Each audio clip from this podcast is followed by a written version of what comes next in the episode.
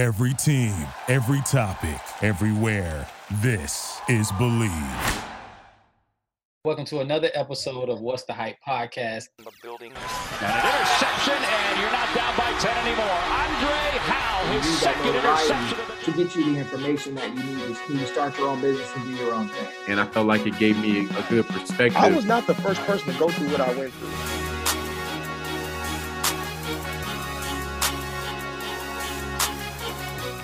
All right, welcome to another episode of What's the Hype podcast. I'm your host, Jeff Pope. I'm your co-host Andre Howe. We got another exciting episode for y'all this week. We have an opportunity to sit down with a veteran, 10 year veteran NFL player, um, 2014 Pro Bowler, 2014 NFL interceptions leader. With no further ado, I want to welcome to the podcast, Glover Quin. Welcome to the podcast. What's up, man? How you guys doing? Great, great, great. Awesome, awesome. Good, good. Thank, thanks again for jumping on the podcast. Like I, you know, stated before, or most people that have um, been in tune with our podcast know that we just really like to go uh, behind the scenes of of what it takes, or you know, the stories and the journeys of uh, players that have made it to the NFL. You know, it's more than just the glitz and glamour, right? It's a lot of other things that have taken part to have uh, helped you reach that place. So um, we want to just dive into your story, and we'll just start by just telling us a little bit about where you're from, what it was like growing up there. Um, so I'm from a, a small town in uh, Mississippi called Summit, Mississippi. It's um kind of south, right about 15 minutes from the Louisiana line, actually, where I guess where Louis where Mississippi sits in the in the boot of Louisiana. So it's right there at the line. Um, small town, country town. Um, you know, probably my actual town is probably about 2,500, 3,000 people. You know, the whole county is probably about 40,000 people, maybe. Um, so real small. I grew out, grew up out in the, like I said, in the, in the country, cows, horses, pigs, all that fun stuff, man. So, um, grew up around all my family. You know, we we grew up all together. All my, a lot of my cousins, aunties, uncles, um, you know, close close knit family. Um, one community. Everybody always outside playing. A whole bunch of my cousins, man. So I grew up playing with all my older cousins. You know, I was one of the younger kids, but you know, I was I was talented enough to play with them in football, basketball, baseball, whatever we was playing. And so I played with my older cousins all the time. And, you know, I just kind of, you know, made do with with what I had, man. I did a lot of creative stuff. You know, I used to run through woods, you know, simulating like I was running football. Um, I used to do all types of stuff far as I mean, just anything you can think of in the country to to get stronger. Because I, I didn't have you know all the access and all the resources that these that that that they have today. So I just made do what I did, man, and um, play ball every time I had a chance, and and that was about it, man. That was about it. Went to small school, and that was about it. That's what's up, bro. I, I kind of grew up the same way, man. Like I, I'm from a small town too, right in Louisiana. real? So uh, yeah, real small town, man. And uh, I grew up the same way, bro. Like run, run we, we worked at running eleven. Like that was our thing. We gonna run eleven, Right. and it, it got us fast, got us stronger, and that's what we did. Like everybody did that. Everybody in the city did that. And Yeah. uh, that's crazy that you that you did that, bro. But I've been wanting to talk to you, man. You know, I, I met you a couple times, but I never had a chance to talk to you. But uh, Right. Right. nice to finally meet you, bro. I know I heard a lot of a lot of good stuff about you, man. You know, I play with JJ, I play with Kareem. You know, they always talking about you. Uh, but that's, what's up, cool, man. man. When when did you start first? When you start playing sports, like what? How you got into it? Like who inspired you? Um, so for for me, man, my dad, my dad was a great um high school football player back where I'm from. And so I grew up hearing all his stories about how great he was. He was a quarterback. And um, you know, everybody from where I'm from used to always come at me, man, are you gonna be as good as your dad? Are you gonna be as good as your dad? And you know, so that was kind of like a a motivating thing for me, a driving force for me. Um, you know, and I didn't I didn't get to play any pee wee football or Pop Warner or anything like that. Like I said, I played in the in the neighborhood with the kids, with my cousins and stuff, just you know, pick up football. But I didn't play organized football until I was in seventh grade. Um, so that was just kind of you know, my parents, you know, at the time we couldn't we couldn't afford it. It was working, couldn't get me to practices, Mm-hmm. and so you know, I wanted to play. You know, I see all my friends playing. They come to school talking about their games, and I'm sitting there like, man, you know, because I, I used to I used to you know put in work on the playground at, at recess. You know what I'm saying?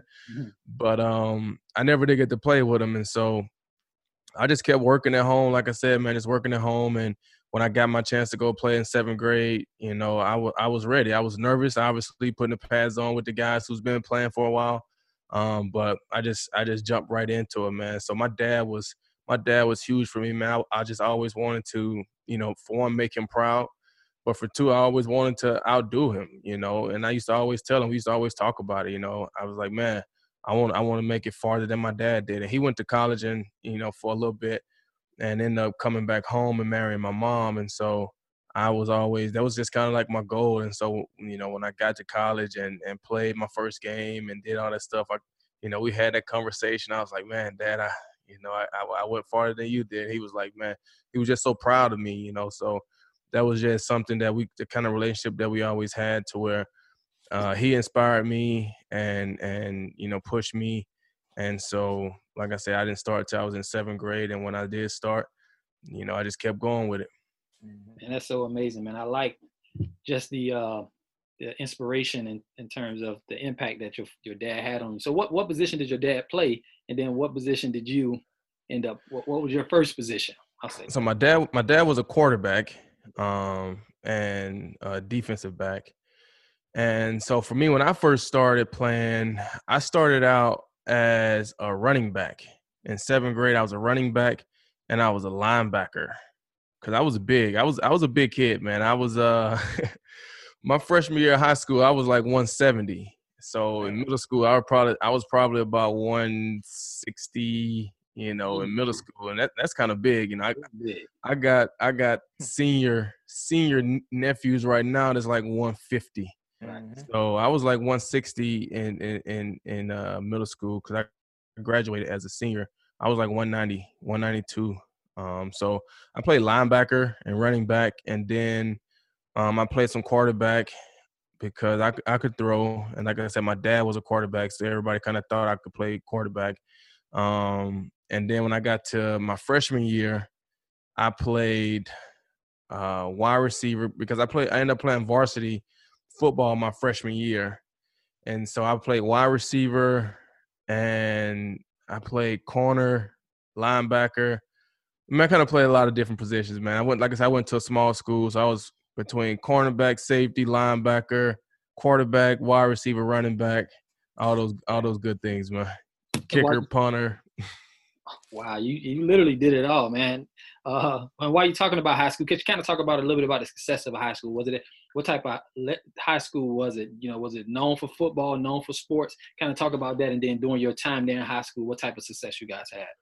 No, my high school was more academics. You know, we um, you know, it was more of an academic school. I went to a predominantly white school. Um, so my graduation class probably right at hundred people, and probably we had forty blacks in my um somewhere around there in my graduating class. Um, so we were more academics. You know, our test scores were always good, probably the highest in the county. So that was that was our big focus. There was some other schools around us that were a lot better athletically than we were. And you know that was one of the things about me, man. I used to get asked all the time by some, you know, friends and other coaches, "Hey, man, come to our school and help us. You know, play football for us. Come play basketball for us." And you know, I just wanted to stay at my school and, and build something great there. You know what I'm saying? Like I wanted to get some some you know respect for for my high school, and so I stayed. And you know, my freshman year we went one and eight, I think, in football. And my sophomore year turned it all the way around, man. We went, uh, we made the playoffs. We were, I can't remember exactly where we were, but I know we made playoffs my fr- my sophomore year, junior year, senior year. Um, every year, you know, we end up winning um, d- district and basketball my senior year. So my my my high school years, we uh, had a good group of guys, man. I can't say I did it all by myself, but you know, had a great group, great group group of guys, man, and and you know, we kind of kind of put my high school on the map, got a little respect for ourselves, and then a couple years later, man, my high school ended up going to state.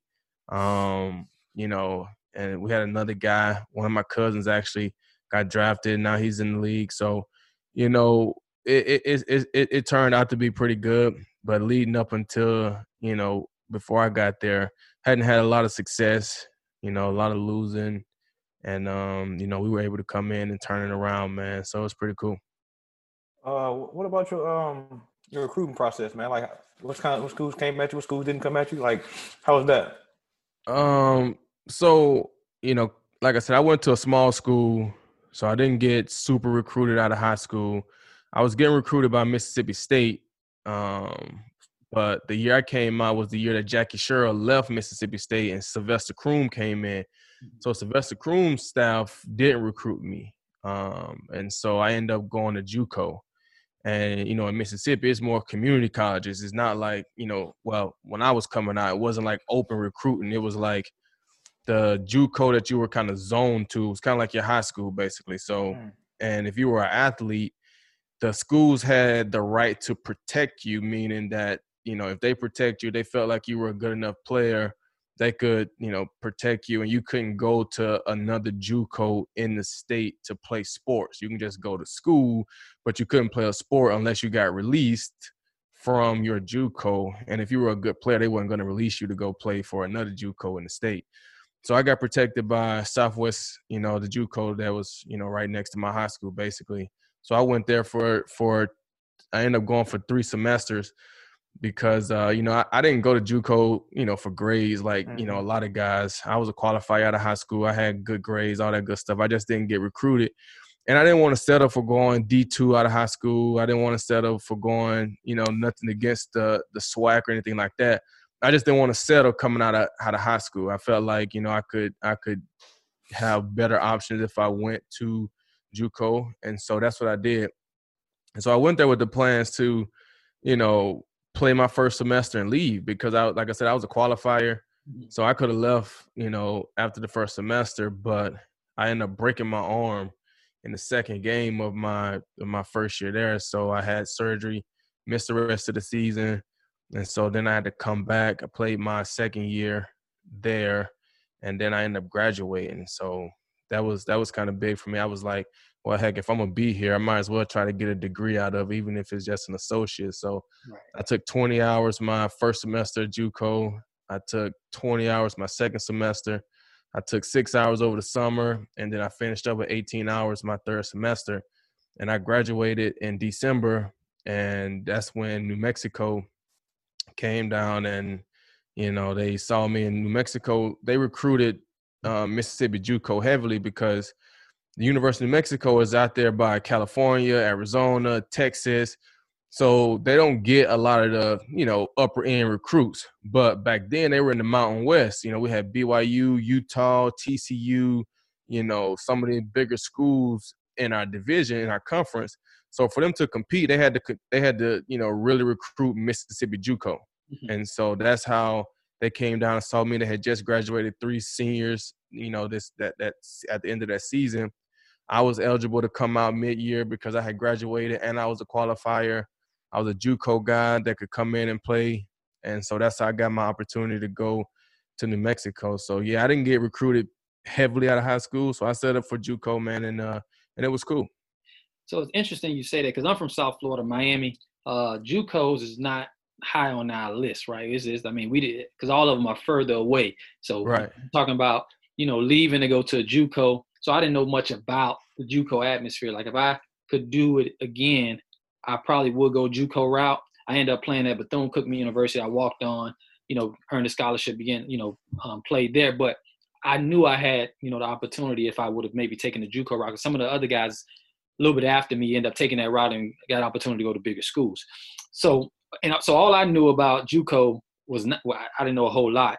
But ever since this kind of this Netflix show, this Last Chance U type deal, Yeah. it kind of brought a, a big spotlight on the JUCO. Kind of talk about your experience in terms of what the show talks about, and just you talking about all these kids coming in, and I mean they're recruiting now. They're at a different kind of aspect now. He's they're getting guys Right. from all over the place, but kind of you know, that type of atmosphere of guys coming in already knowing that they're going to probably be in and out. They got schools waiting on them. It's just a matter of kind of just getting on the field, qualifying for most part. Right. I mean, and I mean, Last Chance U, man, that's that's a real show. That's that's real. I mean, a lot of the schools that the year they did it on East Mississippi. I mean, I played against that school. You know, like they were in they were in our our our conference or whatever you want to call it in JUCO. But yeah, man, JUCO is is crazy, man. Like people in Florida, we had a lot of guys that would come to our JUCO from Florida because, like you said, Florida is not known for the JUCO, and it's crazy because you guys have so many athletes down there. So if they can't get into the big schools, Florida State, Miami, Florida, then it's like, what do they do? So they go to the smaller schools as opposed to just going to JUCO and coming back and playing. But the rules, the rules were crazy in JUCO, and I don't know if they're still the same. But back then, you could only have eight out of staters on on the roster. Hmm. So you get all these guys coming in from out of state trying to you know make this make the team and you can only have eight. And like you said a lot of times you will have those guys who were already committed to maybe a auburn or you know lsu and they didn't have the grades and so they would send them to a juco. Mm-hmm. well those guys are going to be on the roster. You mean tell me we got an lsu recruit a lsu signee? You know he's probably a great player a good player. So it was uh it was crazy, man. But JUCO was JUCO was real life, man. Like when I look at that show and I see how those kids are on campus and you know the practices, the the coaching, the the conditions. like you said, it's you know I was in JUCO 15 years ago, 16 years ago, so it's a lot different now than it was when I was there. But it was it's real life, man. And you know, and like you said, JUCO is only two years, so everybody there is trying to like play. Like it's not four year college where people are like, okay, I'm gonna chill my freshman year, maybe, you know, play a little bit my second year, and then I can start balling my junior. Nah, bro. Everybody is like trying to play right now. It's cutthroat. Um, and like I said, you get those guys that are coming in that you know the coach already got a relationship with this other coach that they brought him in. Those guys need to play so they can go back to their bigger schools. You're there trying to get seen so you can go to a bigger school. It's um it's dog eat dog in JUCO, man. So anybody coming out of JUCO, man, I got I got mad respect for him, man, because it's it's it's a tough road, but it's fun. But it's a it's a tough road. And I like to always ask this question too because I like to ask guys when they go through the recruiting process, when did when did they realize college sports was a business? So I can imagine you being in that environment, you know, in junior college, understanding how, you know, the business side of it really started to come into play. I mean, you know, what's crazy, like I didn't I don't even know if I understood all of that back then, you know, because coming out of high school, I go to JUCO and and they got me because I was, you know, by the time they recruited me, I was playing safety. Um, but the coach wanted me to play corner in JUCO, and I'm just like, hold on, man, what's going on? Mm-hmm. And he was like, well, you know, we got two sophomore safeties right now, so for you to come in and play and leave like you want to do, you're gonna have to play corner for us. He was like, in our scheme, you're physical enough, you got good enough ball skills, you can play corner for us. They play, we play more like a cover two, roll cover three type of scheme. And so I was like, well, cool, let's do it. I come play some corner for, you know, so that's how I ended up moving back to corner in college. And so I didn't really know anything about half the stuff, man. I was just trying to like like most of the other guys. I was trying to come in, ball, and hopefully get a scholarship to go somewhere else. That was that was the goal. And I ended up getting hurt. And then once I got hurt, you know, I was able to take a step back and start seeing things that were going on. And then we I went through like they did like a little I guess you would call it maybe like a little sophomore day where they had like the upcoming sophomores, you know, run and you know do drills, kind of like a pro day, mm-hmm. but for college coaches that came out. So then I started to see like, okay, these colleges, these they're coming in, they're talking. This is what's going on. I see these guys come in, guys leave. So then I was like, okay, I'm kind of I'm kind of picking up on it, but I'm still like I'm trying to leave. Like I'm trying to ball, get my arm back healthy. so I can get out of here. And what's crazy is that next year was the year Hurricane Katrina hit. So we only had eight games, and two of them got canceled. So we only had six games. Um, but but then you know when when New Mexico came, man, and to to hear the position that they were in and what they were willing to do, and then it was like, hey, we want you to come out here. They flew me out to New Mexico. Boom, put me up. I'm like, okay, it's crazy. I I had no idea what New Mexico was or anything. Like no clue. But it was cool. That was my first time ever getting on a plane. I was like, wow, this is this is kind of cool. The city was cool, but I didn't even sign when I was on my trip out there. I was like, I kind of was playing hard. You know, I was just like, you know what, I need to go home, talk to my people. I, I already knew I wanted to sign, but I didn't want to just do it on spot. And so I'm actually, it was crazy. I'm actually driving back home from when they had flew me back. I'm on the highway. I end up passing the coach that was recruiting me. I passed him up on the highway. He was headed down to talk to my dad. I'm sitting there like, how these guys beat me home? Like, did they get on the PJ or something? but uh but yeah, I ended up passing them up. They was headed to my to to my dad's job to talk to him to try to get me to sign. I'm just like, whoa, like this is this is kind of crazy. And I kind of played the game a little bit, you know, and then a few days before uh, signing day, I hit him up like, yeah, I'm gonna come out there. You know what I'm saying? But like I said, I knew I was going the whole time. cool, cool. Talk about the team. Talk about New Mexico and uh, talk about your like your individual success, like how you you know New Mexico not a big school, but you you made it from there. Right. So New Mexico, man, it was it was man, I had a blast out there, bro. Um, you know, I went out there on my visit, man, and the school was cool, man. The city was cool, and like I said, the the team, you know, we were sponsored by Nike. So when I go out there, man, and they got all the Nike shoes and gloves, and I was like, wow. And the stadium was big, and like I said, it was sunny out there because I mean, in New Mexico, it's sunny 335 days out of the year. Like it, it was beautiful, man. And so I was sold from from the from the beginning, honestly. But you know, the team was kind of like the teams that had been on in high school, man. Like you know, just kind of like fighting for that respect. You know, we was in we were in the Mountain West. Like I said, we had BYU, Utah, TCU, some of those teams in in the conference and you know we were just trying to fight for respect you know we was recruiting guys bringing guys in winning some games not winning games and you know like i said same same situation i felt like i was in in high school and even in juco um and so coming there and being part of trying to make new mexico a respectable university and so my freshman year at new mexico we went to a bowl game um my second year at new mexico we went nine and four um, went to a bowl game that year. Um, when we went nine and four, I think that was the year. Was that? No, that would have been the next year. The next year we went. Uh, we didn't make a bowl game my senior year, but we were we were good, man. We were respectable. You know, we played Utah that year, thirteen to ten, and that was the year Utah went to the Sugar Bowl and smashed Alabama. You know, so it was um like I said, it was just about getting us get some respect for New Mexico, man, and um, it was cool, bro. I had I had a great time out there. You know, my, my I played my first my freshman year, my first year there actually would have been my sophomore year. It was um, you know, it was just kind of getting acclimated. You know, I played I played pretty well, but I didn't really get any accolades. I got honorable mention in, in the conference. I ended up um, you know, having a decent year. Didn't catch any interceptions at all my my first year there. Come back my second year, the second game of the season, I tore my groin. Mm. Um, just tear it completely out the bone, like crazy. Bled through like they rushed me to the hospital to have like oh. they thought I had a hernia. But when they got in there, they realized I didn't have a hernia. I just had like a torn groin. It was it was it was pretty bad. So I sat out for two weeks, came back. Um, you know, I was kind of on the rotation when I got back in there, and then the last game of my junior year, you know, I caught two picks in, in the last game of the season.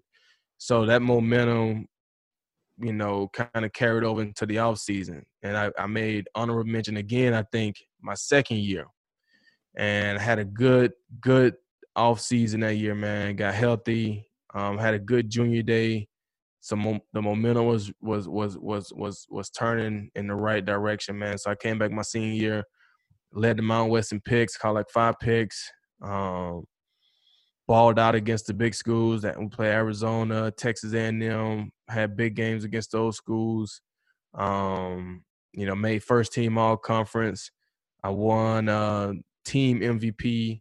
I was the only corner in the history of New Mexico to win team MVP. Um, the second defensive back to ever win it behind Brian Urlacher. Brian Urlacher won uh, MVP when he was there. He played safety. So it was uh, just a great season for me, man. It was, you know, crazy, crazy, crazy. Um, and that led, you know, right into the off season, getting invited to All Star games and and uh, combined, and, and and led to me getting drafted. That's what's up. That's what's up. When did you know you had a spot, like a shot in the NFL? When like when did you kind of find it out? Like figure it out. I got a shot to make it in the league. Um, I I probably would say the off season of my uh going into my senior year, Mm. you know, and like a lot of teams I had been on, all the all the guys would be like, "Man, you a lead corner, man," because I was like I said, I was a big guy, you know. They were like, "Bro, Mhm. you a lead corner." I was physical. Um, I was smart, you know. Like I said, I could play, and everybody would be like, "Bro, you're a lead corner, man. You're a lead corner." I used to be like, you know, I'm just me, bro. I'm just Yeah. playing. Like, what do you mean I'm a lead corner? And so going into after I caught those two picks, like I said, the moment I felt good going into my junior year. I mean, going into my senior year, and we had another corner that was rated higher than I was, so it was good for me because it was somebody that was rated higher than I was that I was training with, was able to Mhm. watch and compete against, and then the scouts were going to come to watch him play.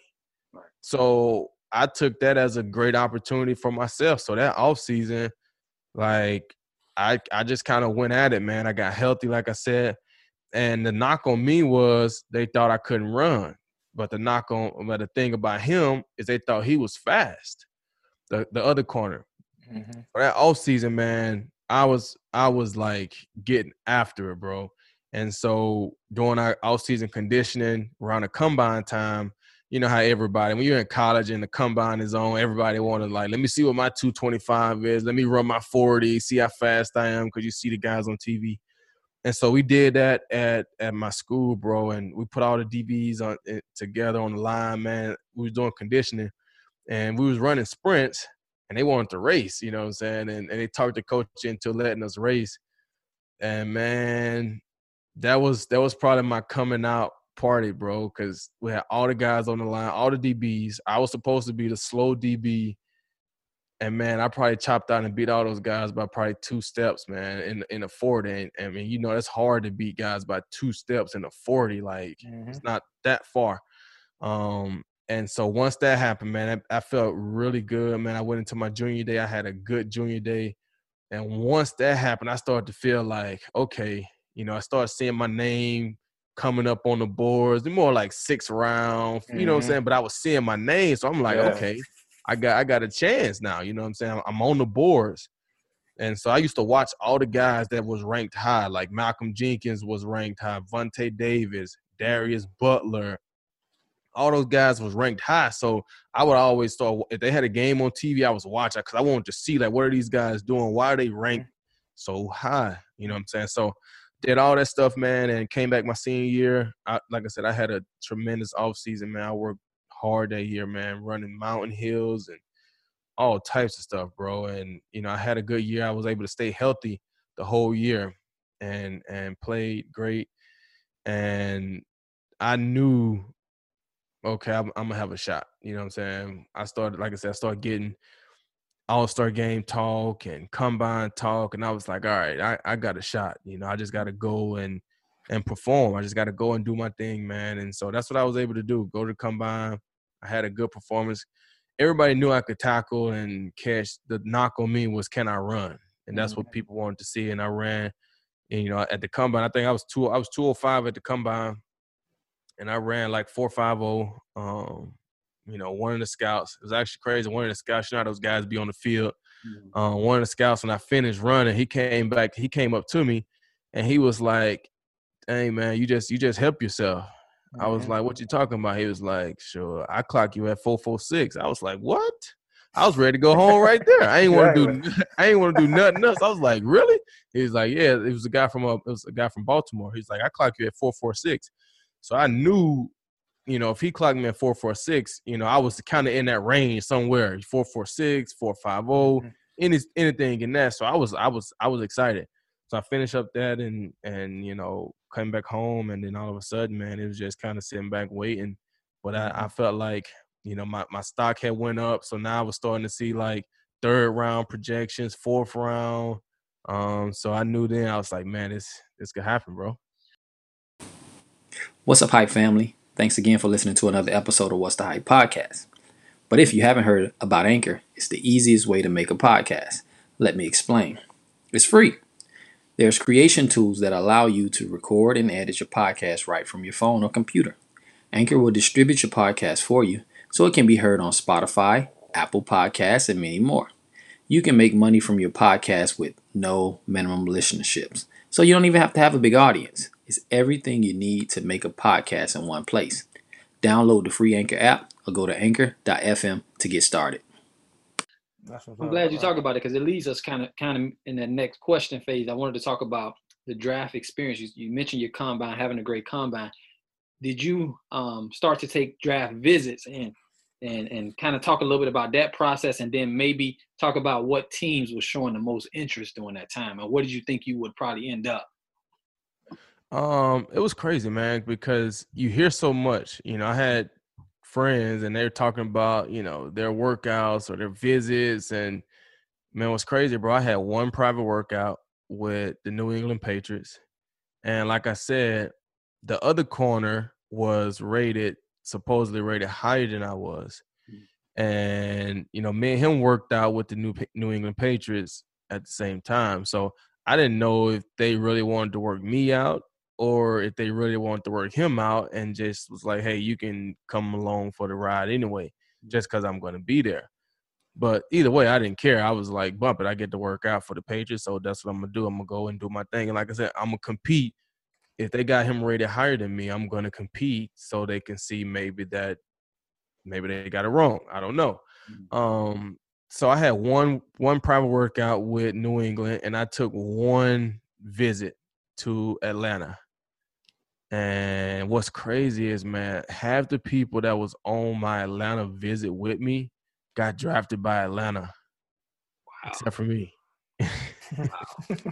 yeah, um, and that was crazy because as I'm watching the draft, I'm seeing the guys that Atlanta is drafting, and I'm like, man, this dude, like William Moore, he was on the visit with me. They drafted him, I think, in the first round.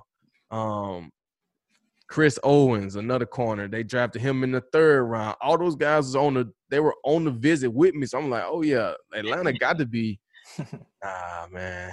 Nah. So um but that that process, man, was, you know, I didn't really know. Like like I said, I, I had one visit with the Patriots. I had one workout you know, and I didn't really feel like I had any one team that was just like on me really hard. Um, you know, I heard a lot from the cover two teams, the Tampas, the Chicago's, even Jacksonville at the time, and they wasn't even a cover two team. The thing that kind of hurt me probably was like I was a tweener. Like they didn't know if I was gonna be a corner, if I was gonna be a safety. Um, so that was kind of, you know, the thing that maybe kind of hurt me a little bit. Um, but yeah, I didn't have a crazy, you know, draft recruiting process going on visits all over the place. Um, like I said, one visit, one one workout, and uh that was it for me, man. So it was it was a little weird. It was kind of it was it was actually nerve wracking because, like I said, you hear all your friends talking about they got these visits or they you know they got workouts, and you're like, man, they got eight, nine, ten workouts, like fifteen visits. Okay, well, we'll see. So it was weird, man. I, I kind of had the same experience too. Uh, I had one workout with the with the Patriots, with the Patriots too. And he he worked he worked us out. I'm talking about man. He yes. tried to kill us. He tried like literally try to kill us. Like who was it, Nick? Uh, I don't know who it was, but it was Bill Belichick and some other guy. Yeah, two guys, and they was throwing the ball at us like hard as hell. He said, "You got to catch it with one hand." We was like, "What? like what?" He's like, remember, boy, like it was me and my, my boy Kenny Ladler, and uh, he they, they worked this out, and uh, it was just weird. I'm like, how they expect us to catch this ball with one hand, and they right, here in front of us, throwing as hard as they can. But it was, all I think it was, it was all mind tricks, man. They were trying to like see how how tough we was, how strong we was, or whatever. But um, I had no, I had no visits. Only person I talked to was Rick Smith at an East West Shrine game, and they, Wow. they, ended up, they, they ended up drafting me, or whatever. But uh, I had no visits. I had no interviews, nothing, nothing like that, bro. And I was like, man, like you said, your friends like, hey, man, I met, I met with them, I met with them. Like, I ain't even nobody. Like, right. I mean, should I be worried, man? Should I be worried? Yeah. And uh, yeah, you're right. It's crazy, bro. It's a crazy experience, dog. And uh, I never want to do it again. Like that was that was like probably one of the toughest times of my life. Like going through the draft process, it's a lot. Uh, It's a lot, dog. Oh, no, it's it, it's crazy, man. yeah, I don't. Even, I don't even know if. I mean, I guess they got to to do that because they need to know who can handle the pressure. Mhm. Because obviously, you know this, man. The NFL is it's a high pressure. It's a high pressure business, man. It and is. you know, if you can't handle the pressure, you can't you can't last. You can't play. Mm-hmm. Um. So I guess they got to do it, man. But it freaking sucks, bro. it does, bro. It, does. it freaking sucks. It only man. takes one though. You know what I mean? It don't. So when you even when you hear guys have all these, only one team can draft you. exactly Right. true. You can go Yeah. on all these visits, talk to all these. It just takes one. One person that's kind of Mhm. see it, that can make the decision. That's Yeah. all. That's all it takes. And- all you- and and another good thing another way to look at it you know sometimes it is for different reasons but a lot of times people have a lot of visits because people might have questions about those guys you know what i'm saying? If they can look at the film and tell hey this is a good guy. We, we he has no background issues. He's been a good student. He's this. We don't really have any red flags on this guy. Mhm. why do we need to bring him in for a visit? I don't know. You know what I'm saying? Maybe maybe that's a different way to look at it. Like, hey man, they they didn't really have any any questions. I didn't have any a lot of medical stuff I needed to do or anything like that. So hey man, I don't know. Yeah, that's probably what it is. Exactly what it is. Definitely. All right, so we're gonna talk about obviously getting drafted, right? So you you sitting there, you're talking about the draft. Um, just talk about you being end up, you know, drafted fourth round. Kind of talking about, you know, getting that phone call, that opportunity, and then kind of the mindset, say going into this system and, and kind of going into this locker room. You know, how do I approach this situation? Um, so so the draft was uh the draft was cool, man. We uh, I had my I had my family over on like Saturday because the draft was three days back. No, it was two days back then. Yeah, you had first and second round on the no first, second, third no first and second round on the first day, and then I think three through seven on the on the next day, and it was a Saturday Sunday. So like I said, I didn't have a lot of projections on that Saturday, that first two rounds. So I kind of had my family over, man. We had like a big cookout, you know, kind of, you know, had my friends over. We played some games and stuff. Kind of a lot, maybe just to, you know, keep my mind occupied, not not think so much about it. Um, and so we did that for a while, and then you know everybody kind of left, and I came went inside. So I'm actually watching like the end of the second round, and I'm seeing, you know, some guys getting drafted. I'm like, okay, wow, okay, you know, you kind of watching like, okay, okay. Mhm. And so um go through that and you know, you don't get that call on on um on on the first day. So you're just like, all right, man, well, hey, go to sleep. Tomorrow tomorrow's gonna be the day. You know what I'm saying? Tomorrow's gonna be the day. So I go to sleep, man. It was, it was tough to sleep. I was I, I, I was anxious. So I got up early, you know, I got on the video games just to waste some time. So I'm playing like video games just to waste time, man, and hu- hu- hurry the morning up. And then all of a sudden, you know, it's, it's time for the drafts. And so, you know, I get up, I get myself cleaned up, dressed up or whatever, put on some clothes. And uh, so I'm just sitting on the couch, man, watching the draft. Like, and I only had that day, I only had like my mom, my dad, and then my mom, I think she actually left and went to church that morning. I stayed home with my dad and my, my, she was my uh, girlfriend at the time. She's my wife now and my best friend, you know, and then like, you know, my sisters and stuff came out. And that was it, man. Just a small group of people just sitting at the house, you know, we just watching the draft. And the third round, probably midway, maybe right after the Texans made their pick. And I and I didn't I wasn't paying attention at the time, but the Texans called me and you know, a guy named Perry Carter is the guy that called me. And Perry Carter was a assistant coach for the Texans, DB coach for the Texans at the time. And he's actually from the same county that I'm from, you Mm. know. And so that was that was kind of crazy. But he called me and um you know, he was just kind of asking me how I was doing and you know, he was hit me with the hey man, you know, the guy the guys want to know, man, if we draft you, uh, you, you, you ain't gonna be scared to come out here, huh? Like you, you, you know, you ain't gonna be scared to compete with Andre Johnson and all these guys. I'm like, nah, bro, I'm ready. Like, let's go, right? He's like, all right, man. Well, you know, we thinking about taking you with our, our fourth round pick, you know. And throughout the process, you know, I had heard stories about people saying like teams will call you and say they're gonna take you, or say they're gonna draft you, and never do. Um, and so I was just kind of like, all right, man, you know, hopefully, you know. But then I get off and I go and look and see like the picks that the Texans had. And so I saw they had the 112th pick, right, in the fourth round. So I'm like, all right, cool, cool, cool. Well, as I'm watching, I saw that they also had the 122nd pick in the fourth round. So they had two picks. So I'm just sitting there like, oh my gosh, man, like, please don't like pass over this 112. Like, got to be right now.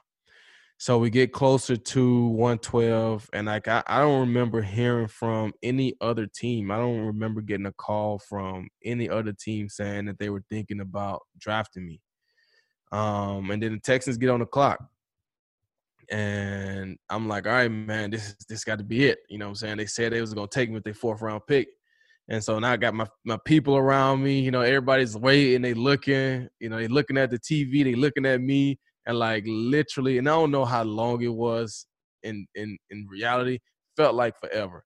But like literally nothing was happening, bro. Like my phone, like I'm literally looking down at my phone just to make sure that like it's on, it's working.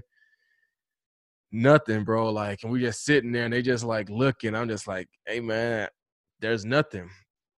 And like I look at the TV, it's like two minutes and 38 seconds left on the clock. And my phone started vibrating. And I'm sitting there like, why my phone vibrating? Because I could have swore I had it on ring. Because I'm like, I don't want to play with it being on vibrate. I want to hear it ring. But my phone started vibrating. I kind of looked down at it. It was like, and it was like an 832 number. So I'm like, oh snap, this is an 832 number. So I answered it, bro, and it was um it was the Texans, man. And I was like, wow, they freaking called me, man. They asked me, hey, uh, you know, we we thinking about drafting you right now with the 112 pick. You know, you know, are you good with that? You okay with that? And I'm sitting there like, you guys asking me, am I okay with that? Like, you think I'm gonna say no? You know, and I told I told this story on my uh on my YouTube channel. I'm like, you know, only person I've heard that say no is Eli Manning. Like, no, I don't want to be. I like I'll be number one, but I don't want to go to San Diego. Like, you got to get me out. You know what I'm saying? Like, most people are gonna be like, yes, you know, especially at that point in the draft. Mhm. Um, but yeah, they asked me, "Are are you gonna? Do you want to be a Texan?" I was like, "Yes." And then after that, like I honestly don't remember a lot. You know, I think they gave the phone to Coach Kubiak, and I really don't remember, you know, anything that he was saying because my, you know, my family was excited. You know, I was excited. And then all of a sudden, you look up and you see it on the TV screen, and you're like, "Wow, man, I just got drafted!" And like they're talking to you on the phone, they're celebrating in the background, so you can hear them excited and celebrating. Your family, and like I'm literally holding the phone, trying to be like, "Yes, sir," and like I literally don't remember anything. Like I don't even know if I talked to the DB coach on that call. Like I, um, I don't remember, Oh. but I, I remember them asking me if I wanted to be drafted, and um, after that, it's kind of like a blur. But it was a, it was an exciting time, man. You know, dream come true. And the, the the funny thing is, you know, I used to always tell my dad that I didn't really care where I went, even with even with college. I didn't really care where I went, you know, how I had to get there. I just wanted an opportunity. I just wanted a chance because I felt like if I can get on the field, if I can get on the team, if I can get in the locker room, I show that I can play. I show that I can I can be here. I just need that opportunity. and that was the one thing that I wanted. And so for me to get that, you know, obviously being in the fourth round, get a little money, um, I was like, I'm good, man. Like I'm I'm ready to go to work, you know. And so back then, I actually got fortunate, man, because with Coach Kubiak, we didn't even have a rookie mini camp. Really? Um, we didn't even have rookie mini camp, man. It was probably the most brilliant thing that that has ever happened. Um, so when I got drafted, I stayed home for the next three weeks before I went out. But when I went out, I went out for OTAs. And so we showed up. I showed up on that um, Saturday, I think. We had physicals that Sunday. Um, and then boom, we were practicing on that Monday. Um, and we started out, you know, OTAs with with the vets, with everybody. And that was kind of Coach Kubiak way of of doing it. He he didn't believe in having a rookie mini camp because he was like, what's the point of bringing in all these guys that you know you're not to sign any of them, maybe one outside of your draft picks? He was like, I'm bringing in all these guys. They're practicing with our draft picks. They're trying to earn a spot, so they're probably going extra hard trying to get people hurt. They don't know what they're doing. They don't know the system. They don't know how to practice in the NFL. And I'm trying to evaluate these guys to see who can help our team. So his whole thing was, no, I'm gonna get my draft picks in here, and they're gonna practice with the veterans. They're going to learn how to practice. They're gonna learn the system. They're gonna go through OTAs. Back then, we had 14 practices of OTAs. They're gonna learn the system, and then at the end, when it's time for mandatory mini camp, what I'm gonna do then is that's gonna be my rookie mini camp. But not only is it my rookie mini camp, I can have my first year and second year players that are still trying to develop. They can also be at the mini camp, which they couldn't be at the regular rookie mini camp. Right. But he would give the veterans mini camp off. So Andre Johnson, you know, the the veteran guys, the starters basically, they didn't have to do mini camp. He was like, I don't need to see those guys run another go route or, you know, they've been doing 14 OTAs. Like those guys are fine.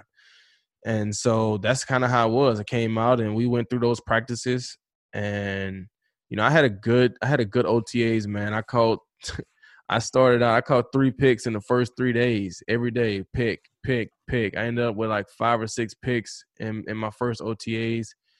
And they kind of opened their eyes because they didn't really draft me to play like outside corner. They drafted me to be a nickel.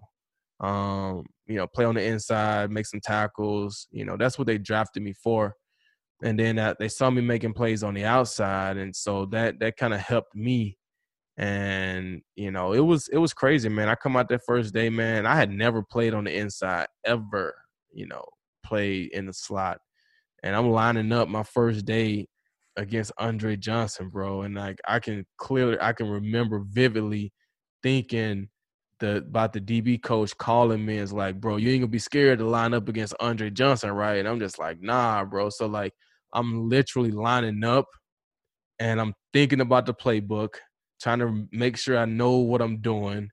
I'm thinking about, man, I'm in the NFL. Like I was just home on Friday and it's Monday and I'm on the NFL field practicing. I'm lined up against Andre Johnson and yeah, man, it was it was it was crazy. And my first day wasn't great. You know, like I said, I was lost on the inside. I didn't have a clue, you know, what was going on. But I found a way to make a play, and that's that's what mattered, right? I found a way to make a play. And even on the second day, I was still lost, trying to just like it was crazy on the inside. But I kept finding ways to hustle, get around the ball, make plays, and and and that kept that kept the momentum going, man. So it was a crazy transition, though, man. I, I will say that it was a crazy transition, but I just stuck to who I was, man. My my preparation, you know, what I what I knew I could do, showing up on time, being smart, learning stuff, and I just let I just let everything else take care of itself, man. I'm gonna let Drake kind of talk about this, but you guys' story Mhm. is so similar, like him talking about. Yeah, bro. It's crazy, bro. So it's crazy, about dog. I was seven round pick, so they ain't they ain't expect nothing to me. Right, I came in like, okay, you're a seven round pick. You know, hope you make a team. If you don't make teams, all right, you go back home. What are you gonna do? right, right. But uh, I came in kind of like you, man. I came in like I'm making I'm making uh, Andre Johnson. He ran a post route. And I think we was in cover four, and I was like, stay on top, stay on top. So I'm back till I see him starting to speed up. So I open up. I ran with Drake. Me and him just running. The ball in the air. I was like, okay, let me see what I'm do. So I jumped. I open his. I grabbed the ball with my with my head in my helmet, and I pick it over Andre Johnson. And everybody Right. like, what the hell? Like this, this seven round, this seven round rookie, like that's Andre Johnson. Like he did that against Andre Johnson, and I'm like, oh, Yeah. oh, that's Andre Johnson. Like, okay, Yeah. let's go.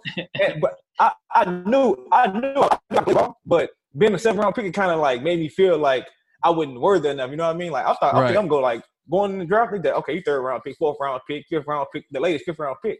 I Right. dropped to the seventh round. So I'm like, damn, what happened? Like, what really happened to me? What, what I what I did wrong? But I think when I declined the offer to the Senior Bowl, because I, I felt it was it was my ego, all ego.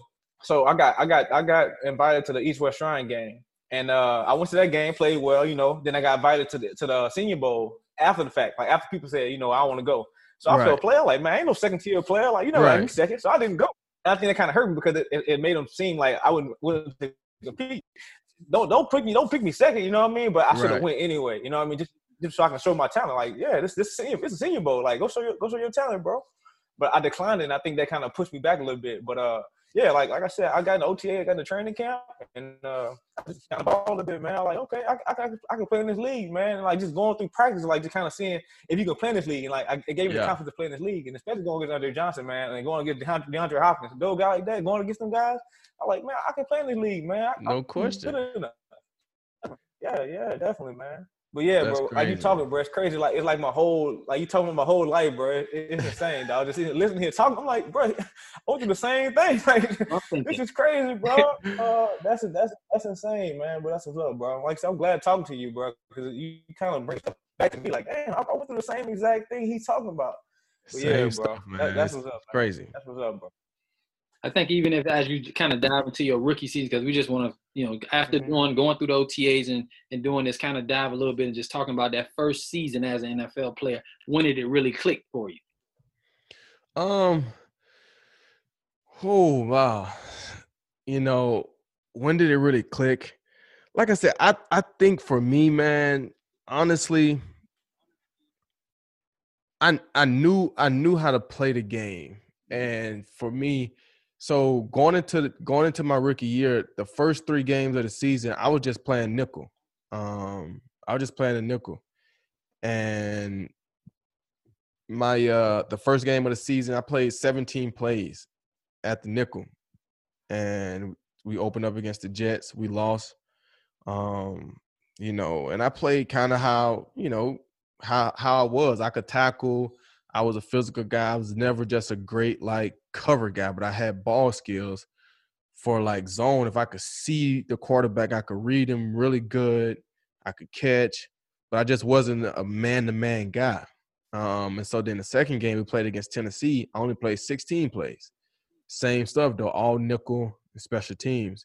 Then the third game played against Jacksonville, and then by this time, they had got to the point where they were like, okay, we're gonna put you in in the nickel situations when we think they're gonna run the ball. When we think they're gonna pass the ball, we're gonna put in somebody else, the guy that that they had to come in and play the nickel to that could cover.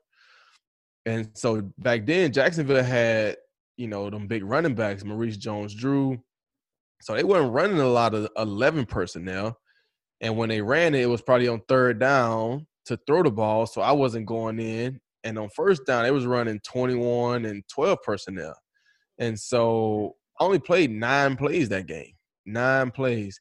And we ended up losing and the secondary just played bad. And I was sitting there like, heck, I only played nine plays. Like, you know. But the coach came in on that Wednesday, man, and he just went off, man. He benched the guy that was starting the guy that was coming in for me at the nickel benched him. You know, another guy that was coming back from injury was like he, you know, he had broke his leg in a training camp, or was it OTAs? Might have been OTAs or the first beginning of training camp. And he told him he was like, dude, if you can walk, you starting this week, like straight up. I'm just like, oh snap, you know what I'm saying?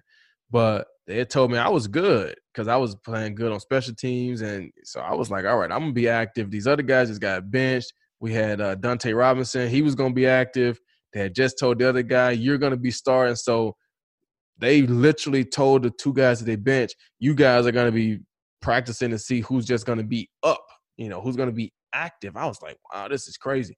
So we go to practice on that first day, that Wednesday, man. And the guy that had broke his leg that was coming back, he was so excited to be back, man. We're going through ball drills before, before at the beginning of practice, man. He tried to catch a ball, uh, cracked his pinky, like bone pop out of the skin, man. Like he had to go to the hospital, get it all wrapped up, but he was gonna be out for another week. And so it's Wednesday practice. This happened at the beginning of practice, right? So they had just benched those other guys. So we're going through practice, and I'm sitting there like, shit, I wonder how this is gonna play out. Like, I wonder who's gonna go out there with the starting defense because those two guys just got benched, and the one that they said was gonna start is hurt. I'm the nickel. I I don't even play outside corner at this moment. Like, hadn't had any reps with the with the defense at outside. Now, scout team, I was doing that stuff, but not with the ones. I was just doing the nickel. So I'm sitting on the sidelines, just like looking, like, man, this is crazy.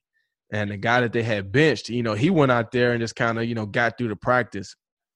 And so we come in on on that Thursday, man. And when I was in Houston, Thursday was like a big practice day in the NFL for us. We full pads, you know, one on ones. Like it was like the big day Thursdays. And you know, that morning we're leaving out of meetings, bro. Early morning meetings, and Ray Rose come up to me, and Ray was like, "Hey, man, uh, they thinking about starting you this weekend." I was like, "What?" He's like, "Yeah, don't tell nobody, but they thinking about starting you." And so I was like, "All right, cool," you know what I'm saying? And like, like I said, I'm nervous because I hadn't even been playing outside corner. And so we go through the morning DB meeting the DB coach didn't say anything to me. We go to the team meeting, they didn't say nothing about the team meeting. We go to the D coordinator, the defensive meeting, nobody said a word to me. We go back to the DB meeting, the D the DB coach didn't say a word to me about starting. Walk on the practice field, Thursday practice. And I was always a guy, I would show I would go out to the practice field, you know, 30, 40 minutes early. Um, I didn't like sitting in the locker room. I like to go out and get get myself going. So I'm walking on the practice field, and the DB coach calls me over, and he was just like, "Hey, I gotta tell you something, but let's wait for let's wait for the other guy to come out." so that you know I can tell you guys together. So then I already kind of knew what he was about to say because Ray had already told me this morning that they were thinking about me. So at least I thought I knew what he was going to say. And so um, I, the other guy gets out and he calls us over. He calls him over. he's like, "Hey, you know GQ is going to start this week."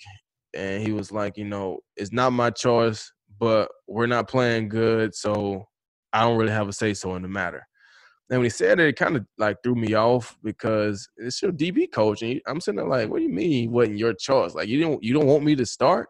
But at the end of the day, I was like, I'm not really worried about you. This is my opportunity. I'm gonna just take it and and, and do what I can do with it. And so I leave him. I'm running, you know, to start stretching the D coordinator calls me over and he was like, Hey, we're gonna start you this week. Um, don't give us a reason to take it back, you know. And so I was like, All right, cool. So we go out that first game, man. It was crazy playing against the Raiders. Playing against the Raiders. And the Raiders had just drafted Darius Heyward-Bey the same year I got drafted. He ran the fastest time at the combine, mm-hmm. and that's who I was matched up against. And I had been hearing stories about how Al Davis to call down from the box, you know, telling the coaches what to do. And so I was like, man, he's gonna see this slow corner on the fastest guy in the at the combine. He's gonna call down, gonna have them running go routes. They had Jamarcus Russell at the quarterback who can throw the ball as far as you can run and catch it. So I'm just like, okay. And I, I thought about my plan. I'm like, I know I could tackle. Heyward-Bey is not a great route runner, but he can run fast. So don't get beat deep. And they throw the ball in the air, go and catch it. And so I think I had Heyward-Bey to like one catch for like 14 yards, maybe. Um, I had like two TFLs, a big hit, um, you know, and that was in my first start. And after I, I was just like, I didn't do anything crazy. I just did my job. That's that's just what I did. I didn't I didn't go out and like create a play, a wheel, or anything like that. It was just if I was supposed to get to the hip and it's run fit, I got to the hip and the ball bounced back to me. I went made the tackle. End up being a TFL. I got to hold a force against this cover two. They try to run a reverse, get out the block, go make the tackle. You know what I'm saying? So it wasn't like I was doing anything extraordinary. I was just doing my job. And maybe they just wasn't used to like a corner that can just do his job. And so boom, I started every game the rest of the season and the rest of my career. Um, and it was just it was just crazy how it happened. They let Dunta Robinson go that off season, and so that next year, I was only in my second year, and I was the veteran corner. They drafted Kareem Jackson, um, and so now you got me as this fourth rounder that was still trying to figure out the league. They draft Kareem in the first round, and they want me to like you know, mentor him. I'm sitting there like, man, I'm trying to still survive. You just drafted, you just gave Kareem all this money. I'm trying to survive. But, you know, I had mad love for Kareem, man. We had a great relationship, man. We still friends to this day, man. Cool, real good friends, man. So it all just worked out, man. I just knew like, I just, like I said, I just knew once I got on the field, man, I could play and, and like I said, I, I never tried to do anything super spectacular. I just wanted to do my job and make the plays that was – my play to make. And, you know, that's kind of how it was, man. So after that first game, I kind of knew like, you know, I, I, I could do this. Thanks for listening to another episode of What's the Hype podcast. Remember to like, subscribe, and comment. Follow us on all platforms at What's the Hype podcast. I've been grinding all my life, look, all my life. Been grinding all my life. Sacrifice, hustle, pay the price. Want a slice, got to roll the dice. That's why all my life. Thank you for listening to Bleav. You can show support to your host by subscribing to the show and giving us a five star rating on your preferred platform. Check us out at Bleav.com and search for B L E A V on YouTube.